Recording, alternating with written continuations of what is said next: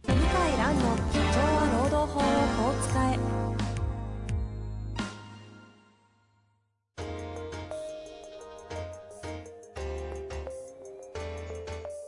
法律の下で展開されるビジネスの世界ポッドキャスト「社長は労働法をこう使えば」弁護士の向井蘭が経営者の立場に立って経営者が知っておくべき労働法の基礎だけでなくビジネスに関する法律の問題を分かりやすく解説しますこんにちは、遠藤克樹です。向井蘭の社長は労働法をこう使え。向井先生、よろしくお願いいたします。はい、よろしくお願いします。さあ、今回はですね、えー向井先生の持ち込み企画を久々にやりたいなということで、はい、い、きたいと思いますので、よろしくおは願いい、しよます。ろしくお願いします。はい、もう今日は健康ネタはないですよね。健康ネタはないですね。ですね。はいじゃあ、たまには行きますか。はい、はい、行きましょえーっと、あの、本を出版しまして、教養としての労働法入門っていうは本いをはい出版しまして、う。はい。でうちの、えー若手弁護士4人と私で書いたんですけども、うんうん。まあ、えーその中の星野弁護士、うちの星野弁護士が担当した解雇だいぶ昔にゲスト出られましたよね。さあ、そうですね。もう何年前何かな。年前。だ。うん。 5年前、そんな、ね、3年とか4年ですよね。 4年前か5年前ぐらいかな。そんなもんはでいすね。はい。彼が調べていろいろ国際比較をした上でお、ー。でなんで日本の解雇は難しい。日本の解雇が難しいのは本当かと。おお労働法の専門家が語る海外との比較と。これですね、あの、PHP っていう、えーまあ、出版、PHP 研究所っていう、ははいはいいはい。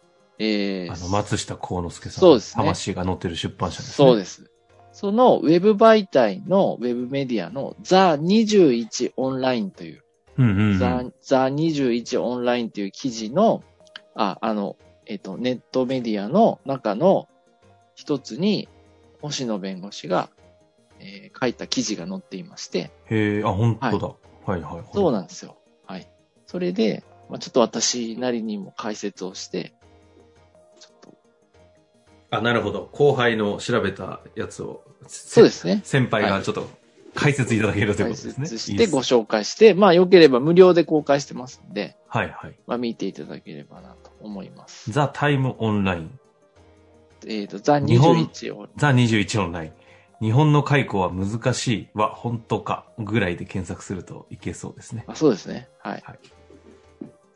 実際何これ結論からいきますか気になります。結論からいくと、なぜ、えっ、と、やっぱり難しいと。日本の解雇は難しい。解雇するのはなかなか有効にならない。解雇しても有効にならない。はい。これあの、以前、歴史をね、前回ですかね。あの、労働法の歴史の話ありましたけど、はい。歴史的な観点というよりも、かグローバル比較としての話になるんですか、今回は。そうですね。歴史っていうよりグローバルですね、これはね。はい。グローバルで考えたら、まあ、どう考えられるかっていう話なんですね。はい。難しい。そう。それで、うん、あの、ちょっと申し上げると、日本の場合ですね、欧米諸国と決定的に違う点があって、うん。うん、それはジョブがあるかないかなんですね。えはいジョブ、ジョブがあるかないか。 ジョブ。繰り返された。はい。 ジョブがあるかない。なんか終わ りです。り。じゃじゃダメだ。ダメです。今日は終わりです。いや、あのね、専門家の方わかるんでしょうけど。え、いわゆるあの、ジョブ型とか、ジョブ型制度とかの話のジョブ。そうですね。そうです。え でも、いや言ってみたもののわかんないです。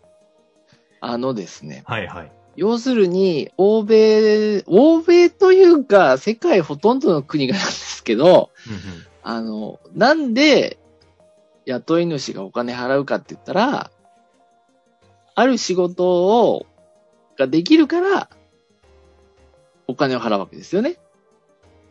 うんうん、おえジョえブ、何か仕事をしてもらいたいから、お金を払うわけですね。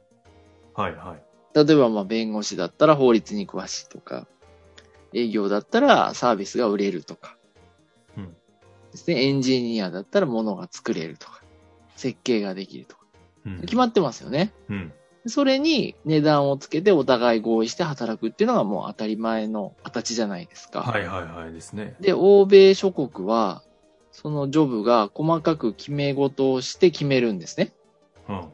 ここまでする、しない。で、新しく仕事が変わったら、その都度、金額交渉して給料を上げたり下げたり。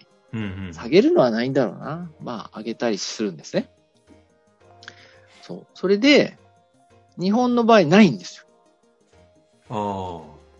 あ。例えば、え、無給に、制度に持っていけない理由の一つ。そう、あの話、ですね営業で、例えばハローワークに求人出しても、あ、ごめんと営業の仕事なくなっちゃったと、減っちゃったと、コロナでと。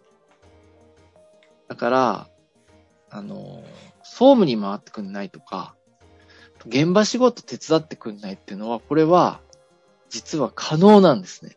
うんうんうん。できちゃうんです。日本では。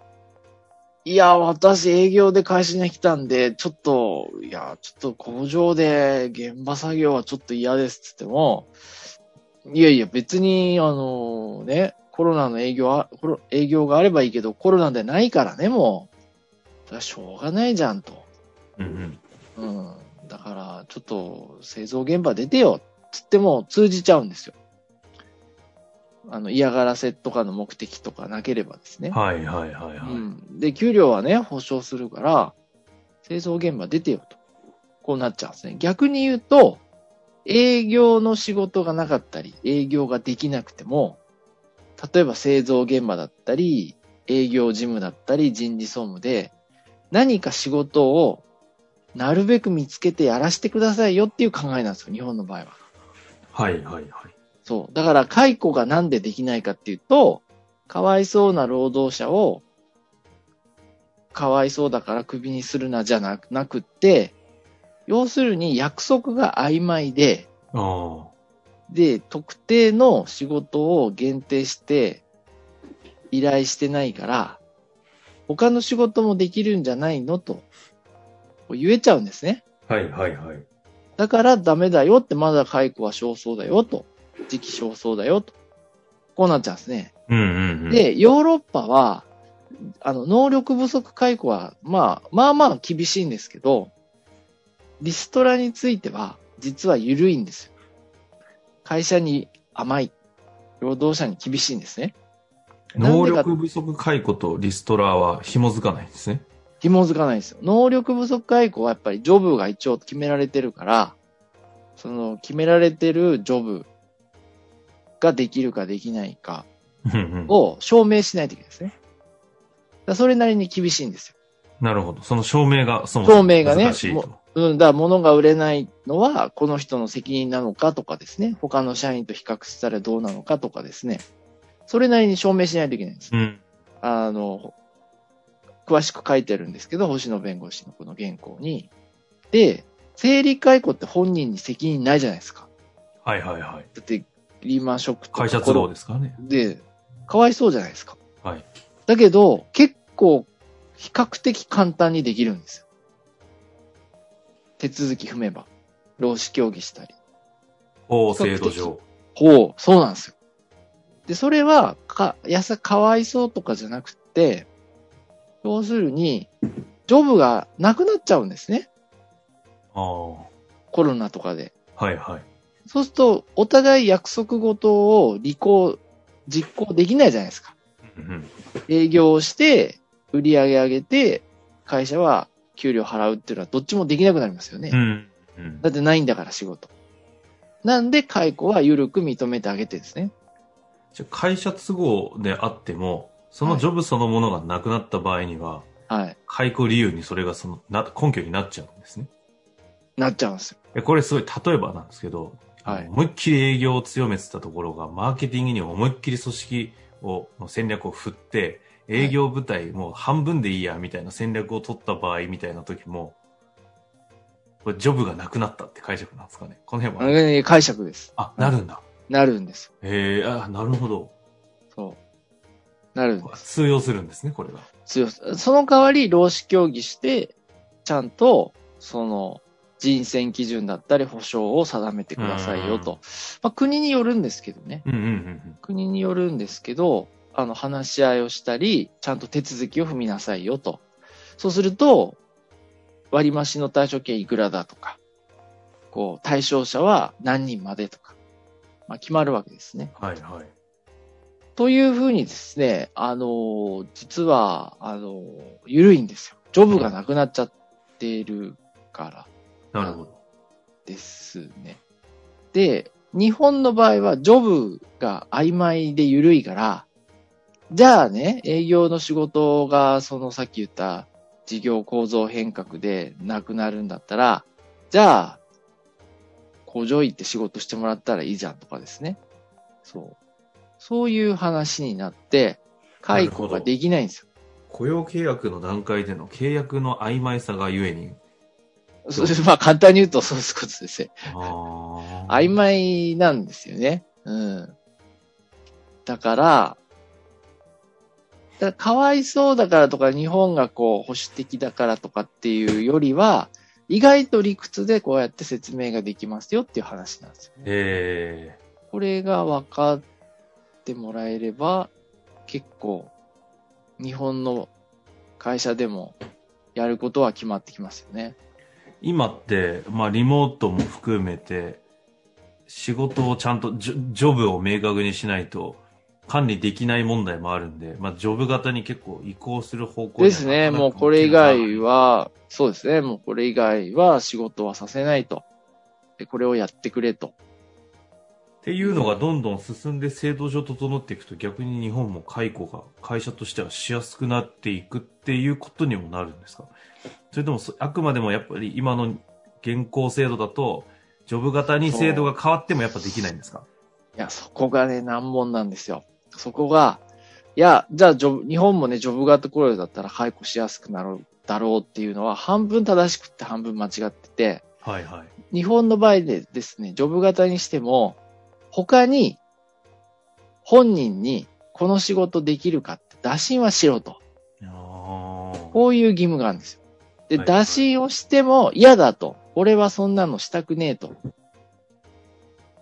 で全部こと、えー現実的ななんか案を提示しても断られたら、で、自分から退職もしないんだったら、それは解雇でいいよっていう話なんです。